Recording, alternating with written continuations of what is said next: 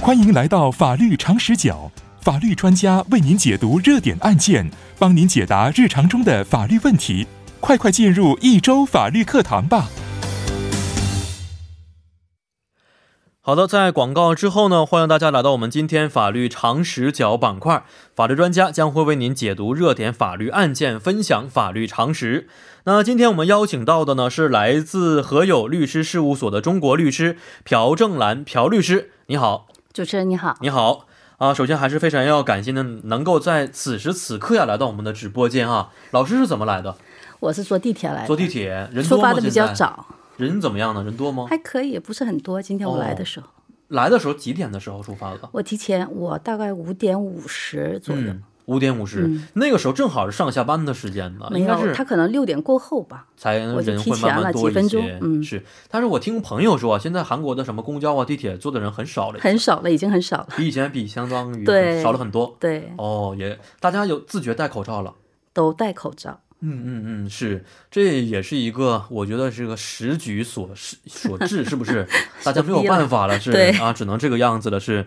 所以由于这个新冠的疫情啊，很多的看看这个企业呀，包括中小企业都是受到了很多的一些影响啊，亮起了红灯。那么有一些企业呢，因为这个销售业绩不佳而被解雇的员工啊，也是比较多的啊，啊，所以也产生了很多的一些这个法律劳务纠纷的一些案件啊。所以今天我们就和朴律师来探讨一下关于这个劳动纠纷相关的法律常识。呃，刚才我们说到了，最近呢，因为这个按疫情的原因，所以很多的员工在疫情的情况之下呢是被解雇了，所以产生一些纠纷的情况。有没有一些案例可以提供给我们作为一个警示的呢？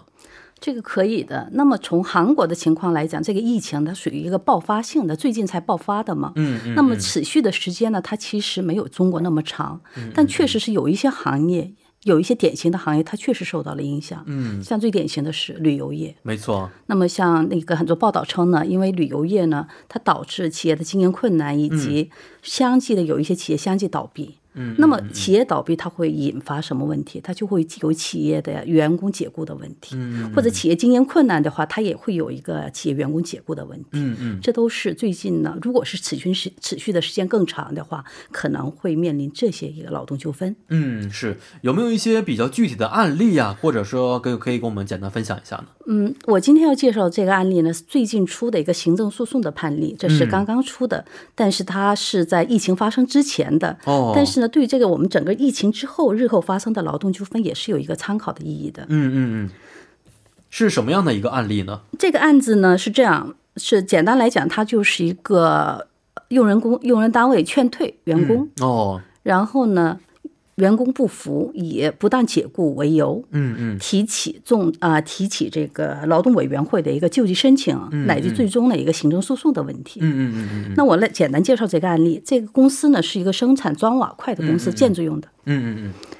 那么他在首尔呢，他当时负责呃雇佣了一个负责销售的人员，也设立了办事处。嗯，哦，那么这个当时呢，这个劳动合同当中，它是规定什么呢？如果双方之间没有一个特别的约定的话，特别的一个异议事项的话，年薪合同自动延长，它有这个规定。哦，嗯，那么过了有劳动合同期限之后呢，大概快要终止的时候呢，公司呢突然给他发了一个劝退的通知，劝退通对知，哦，他就说呢，劳动合同期限已经快要满了。嗯嗯而且呢，目前呢，就首尔办事处的业绩非常低下，我们打算关闭这个办事处。嗯，那么我就不能再更新跟你的合同了，劳动合同了。那么就换言之呢，就是说拒绝更新劳动合同的这么一个案例。哦，那么员工不服呢，他当时呢就提起了向劳动委员会呢提起了一个救济的申请，哦，但是呢被驳回，被驳最回，终呢提起了一个行政诉讼的这么一个案件。哦。那么最近呢，法院才做出了行政诉讼的一个判决。判决，哎，老师说完说这个判决之前呢，我想说一下我自己的意见啊，嗯因为老师刚才说了是在这个呃合同到期之前，如果通知的话，就也可以正常解雇吧，而且说的是没有什么特殊情况之下，劳动合同才自动会延长。我觉得公司运营不是非常好的情况之下，这不算是一个特殊的情况吗？呃，这个呢，就是法院对这个呢，其实也是做出了一个判断的。嗯嗯那么为什么首先要谈的一点就是一个行政诉讼的问题？哦，行政诉讼跟我们理解的这个诉讼不一样的。嗯嗯，这个在这个案子当中，他没有以用人单位为被告，而是与做出这个裁定的劳动委员会、劳动部门为被告的。哦，那么法院做出来的判断，他首先看了这个合同的内容。嗯，那合同里边刚才不提到了，如果没有一个特特别的疑义的状况的话，嗯自动延自动长延。长是的，法院就认为呢，员工有一个正当的期待的权利，哦就说呢，有一个正当的信赖的利益。嗯嗯嗯，认为呢，如果说是没有其他的情况，这个合同要自自动的要更新的，它有这个期待值，哦这是一点。是，另外一点，他们不说是业绩不佳吗？嗯，对这个呢，法院做了一个分析，他比较了其他员工的一个业绩，嗯发现呢这个人的业绩呢不足以认定明显不足，哦，嗯也就是认为你所谓的业绩不足、业绩不佳呢是不成立的。嗯嗯，基于这种情况呢，最终做出了这个解雇无效的这个就属于这个不当解雇的判断。哦，是啊，原来也是综合了很多的一些因很素多在因里素边，觉得这个公司提出的一些理由是不当的，业绩不嗯好或者是状况不好，它不是一个很非很常非常明确的说对你这个人确实有什么问题的一个对理由对对很在站里得边。住的理由，并不是是，。但是很多企业其实，在提出裁裁员和解雇的时候，都大部分用的是这样的一些理由。，对，是的所以呢，在这个时候要做一个判断，嗯嗯，所以最后的结果就是员工是胜诉的一个状态。胜诉的状况。哦，是这样的，所以看得出来啊，我们也知道，在面临解雇的时候呢，不能说我们员工这个乙方就是个弱势群体，也应该是参考很多的一些具体原因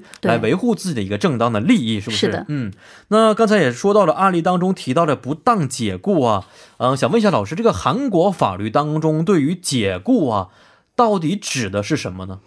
那么如果说是劳资双方解除劳动合同呢，它有很多种方式，那么解雇就是其中的一个方式。那么这个解雇呢，就是一句话，员工用人单位单方面的解除合同。嗯，就是用人单位单方面的。那么我们通常，比如说员工，我觉得公司的待遇不好，我要离开，这个不是，这是员工自己辞职，这跟解雇是不一样。嗯，另外一点，即便是公司先提出来这种要求，如果双方协商了。嗯双方同意了，再签订了，再解除合同的话，这也不属于解雇，就是要哦单方面的员这个用人单位单方面的要求的时候，嗯啊，用人单位单方面要求的时候，嗯是的，嗯、我们也知道这个解雇啊，也包括很多种各种原因、各种理由都是存在的啊。是的有没有一些具体类型可以供我们参考一下呢？呃，解雇呢，它法律上主要有三种类型，嗯一个是通常意义上我们叫一般的解雇，一般的解雇还有一种是叫惩戒性的、哦，惩戒性惩戒的、嗯性的惩罚性、惩戒性。第三种是由于经营所需的解雇。哦，那么，如果说提到一个一般性的解雇的话，就说呢，首先有有一点就是员工呢，他有义务去履行劳动合同。嗯，那么一般性的解雇就说呢。用人单位认为员工你没有好好履行你的劳动合同，这是一哦个最典型的一般解雇。嗯嗯那么在一般解雇的时候，我们他们通常找的一些合理的理由说，比如说员工身体状况不好，你的疾病，你不能提供很好的劳动，嗯嗯，或者因为有企业正在受到处罚，不能够提供劳动，比如说我被监禁了，嗯哦或者我被处以徒刑了等等是情是是况。哦，还有一种是有一些企业呢，它宣告破产了。嗯那么企业破产的话，它要解散的，嗯哦那想当然，它要这个解散这些公司，解散这些员工，是这也是一个合理合理的理由。嗯嗯，那么我们今天提到了一个业务能力明显不足，以是嗯及业务业绩的低下、工作态度不良等等，也是一个一般解雇的事啊，由之这一。也是在一般解雇的对定义当中所包含着，，对，只不过跟刚大才的这个范围里边是包括对，的。但是可能跟老师刚才说过的一样，需要是参考的是具体的业绩对到底是什样的，怎么去认定对，他是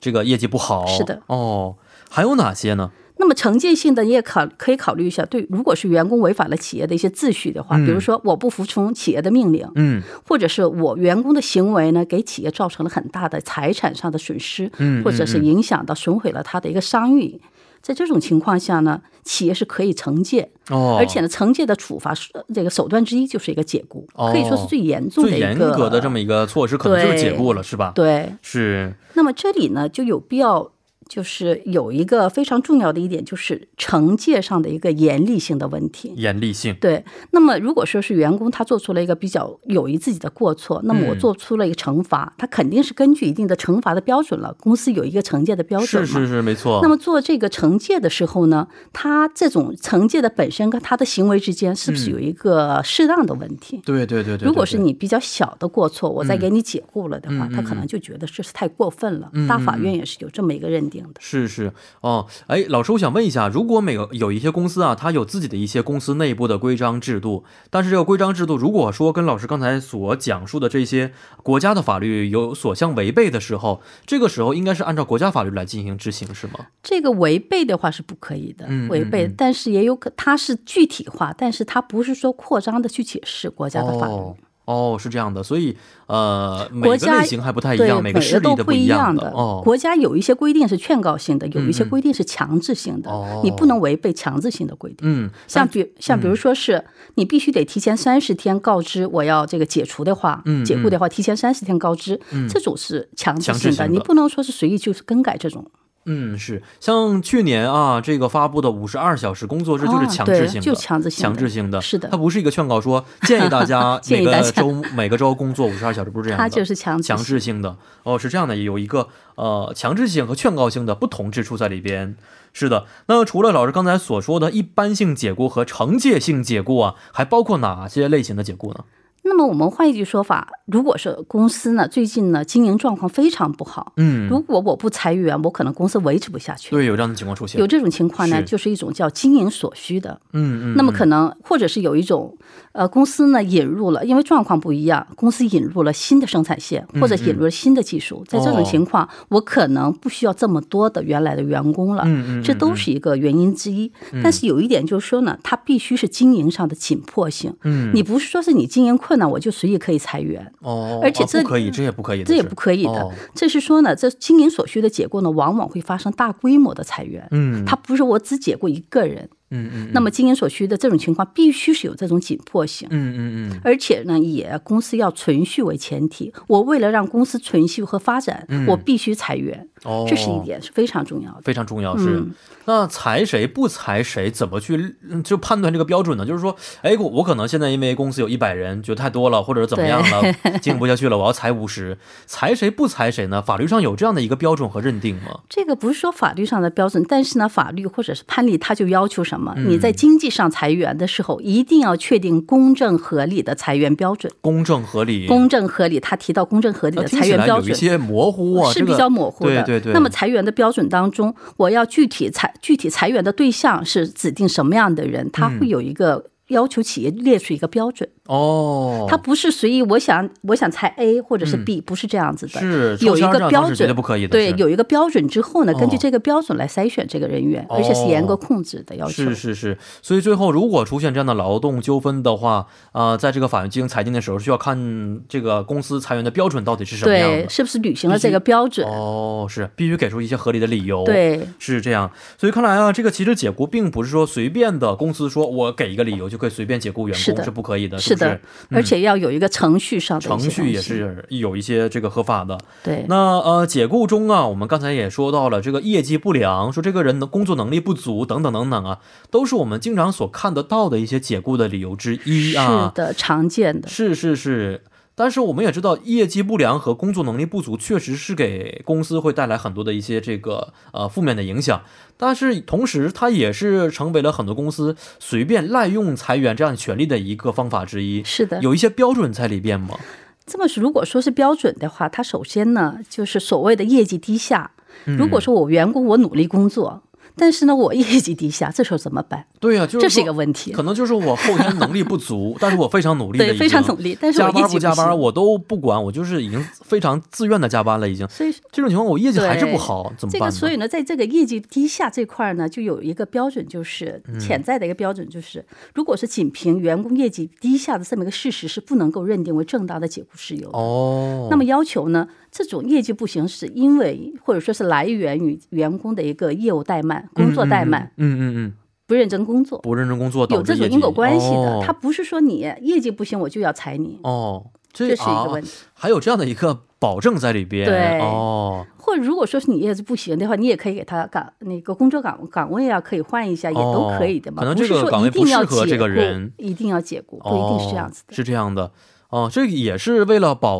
护一些劳劳动者和弱势群体来制是定的一些法律。是的，是啊，有没有一些例这个例子啊，可以给我们具体讲解一下呢？呃，这个刚才也讲到了，一个是业绩的问题，还有一个是工作态度不良的问题。嗯嗯。那么在业务当中呢，就实际的判例我找了一些，嗯像比如说在下面我举的几个案例当中呢，法院就认定呢，他解雇是有正当事由的。哦有一个案子它是这样的，比如说有一个精密器械的制造业务，这个公司这个人是负责非常重要的一个业务的。嗯那么嗯，问题是，这个人经常打瞌睡，在工作过过程当中经常打瞌睡。哦嗯、问题是，而且呢，它主要就在于它的业务是精密仪器精密这方仪器面制的，造不能哦疏忽的。是的，没但是错。嗯他经常打瞌睡，而且呢，被公司呢就是屡教不改的情况。嗯嗯嗯，在嗯这种情况下呢，法院就认定呢解雇是有理由，正当理由的这哦是是一种情况。哦，还有一种情况呢，有一个人，这是非常典型的，就是三个月内，哦，有一点需要说明的是，公司在解雇的时候呢，他通常会提出来你的过错在哪里，或者很多的这种事实的证明的。哦嗯嗯嗯，那么这个案嗯例当中呢，他就说呢，三个月之内呢，任意的，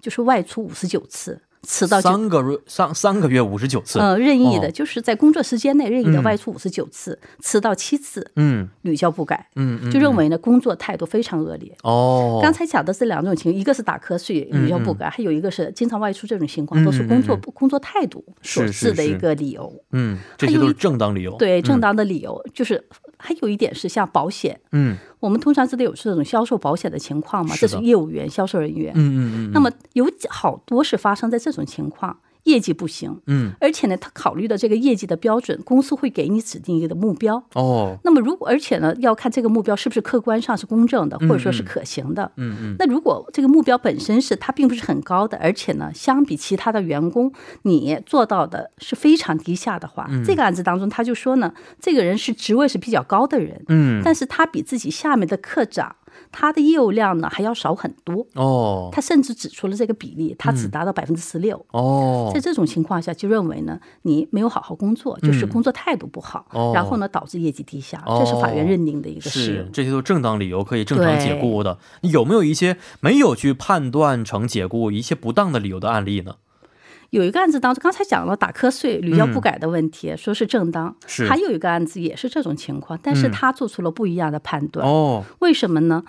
这个他指出了一个特别之处，当时这个公司呢正在处于罢工的状态，嗯那么很多员工都没来上班，没办法，也没有其他替代的员工，嗯让这个员工呢连续工作了，每天连续工作十六个小时。哦，那么这种这种情况下呢，他经常打瞌睡，或者进甚至进去睡觉了。嗯嗯嗯，那么公司也跟他指出了这一点。嗯嗯，但是呢，法院认为呢，在这种有特殊的理由嘛，嗯连续工作十六小时这种是嗯特殊的理由里边，认为呢，这种打瞌睡也好，睡觉的睡觉也好，他嗯不能够认定是有这种业务态度非常不好，是不哦能够认定的。是是是正常人的一个生生理反应。对，哦，还有一个案件就是刚才讲的业绩低下的问题呢。嗯公司呢，在裁的时候，往往会给你提出来一个业绩评估的这么一个状况。嗯嗯，那么当时评估了四十五个人，这个人排第四十三，哦，也就非常低了。嗯但是呢，法院考虑到什么问题呢？他这个评估时间可能是比较短的。嗯他认为呢，这种低下是一时的，而不是一直持续的，这是第一点。哦，第三点呢，第二点呢，他又认为呢，从别的方面来客观的情况来考虑呢，没有看出来这个人业务处理能力明显不足，嗯嗯，所以呢，法院就认为呢，呃，这种仅仅依靠这个绩效或嗯者仅仅依靠业绩评估来做出这个解雇是不正当的。哦，是，所以啊，看起来好像都是差不多一样的理由，但是根据具体分析的时候，有的时候是可以评定为正当理由，有的时候就判定为不正嗯当的一些理由了啊。个体案例个体分析啊，那在刚才老师说的这些案例当中啊，如何去具体判定不当解雇的情况呢？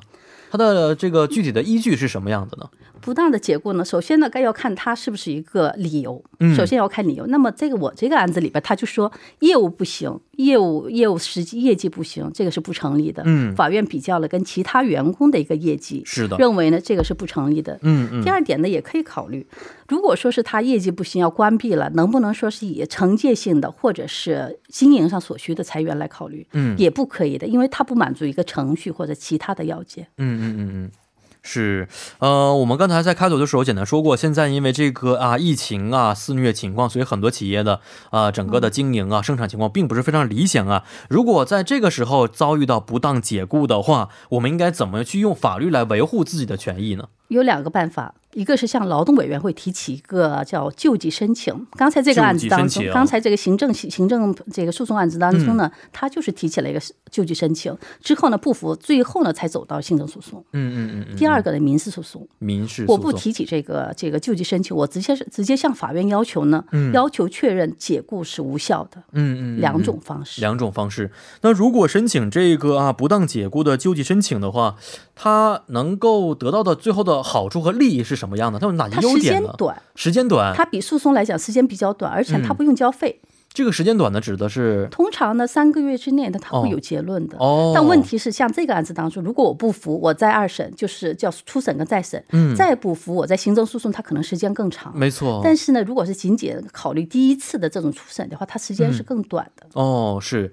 呃，这个时间短是一个方面，它有费用，它哎费不用用方交面费。不用交费，救济申请不需要，除非你请律师或者请其他的人员。是是是，嗯，但是呢，如果是工资少于两百万韩元的月薪，这样的人国家会提供一个免费的援助的。哦，这个方面非常的好啊，因为我们知道，对于一些这个低收入者或者说是一些弱势群体的话，啊、这个法律方面确实是很难去理解，是的很难的去明白到底应该怎么去操作。是的，法律援助啊，这个方面应该是非常给他们来说是很大的一免费个的嗯帮助在里边。所以呢，我们也知道，通过这样的方式呢，可以啊、维护自己的一些合法权益，在遭受到一些不当解雇的时候呢，来伸出法律的援助之手，来帮助我们每一个人能够在法律当中得到自己应有的一份权利，是不是？是的，是的，好，今天也是非常的感谢我们的朴律师啊，带来非常好的一些讲解啊，咱们下一期节目再见。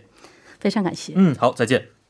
好的，那么在我们的法啊、法律律师朴律师讲解完之后，今天的这个主题之后呢，为您说一下关于这个新冠疫情预防的一些方法啊。目前呢，新冠疫情在韩国的预警啊，已经是上调到了最高的级别，严重级别了。那根据韩国国民预防守则的规定呢，有疑似症状者应该尽量的避免外出，并且接受居家观察。呃，孕妇和六十五岁以上的高龄者，有慢性疾病者，最好不要去众人聚集的地方。在访问医疗机构或外出时，请务必的佩戴口罩。那现在疫情当前，我们在这里再次提醒各位听众朋友们，在日常生活当中，请做好个人的卫生工作啊、比如包括请用肥皂和流动的水洗手三十秒以上，手心、手背、手腕、手指甲等处，请都要洗到。那么在咳嗽时呢，请用袖子捂住口鼻；外出时请佩戴口罩。在前往医疗机构时，请务必向医护人员报告您的旅行史。那如有发烧、咳嗽等疑似症状，请拨打疾病管理本部热线电话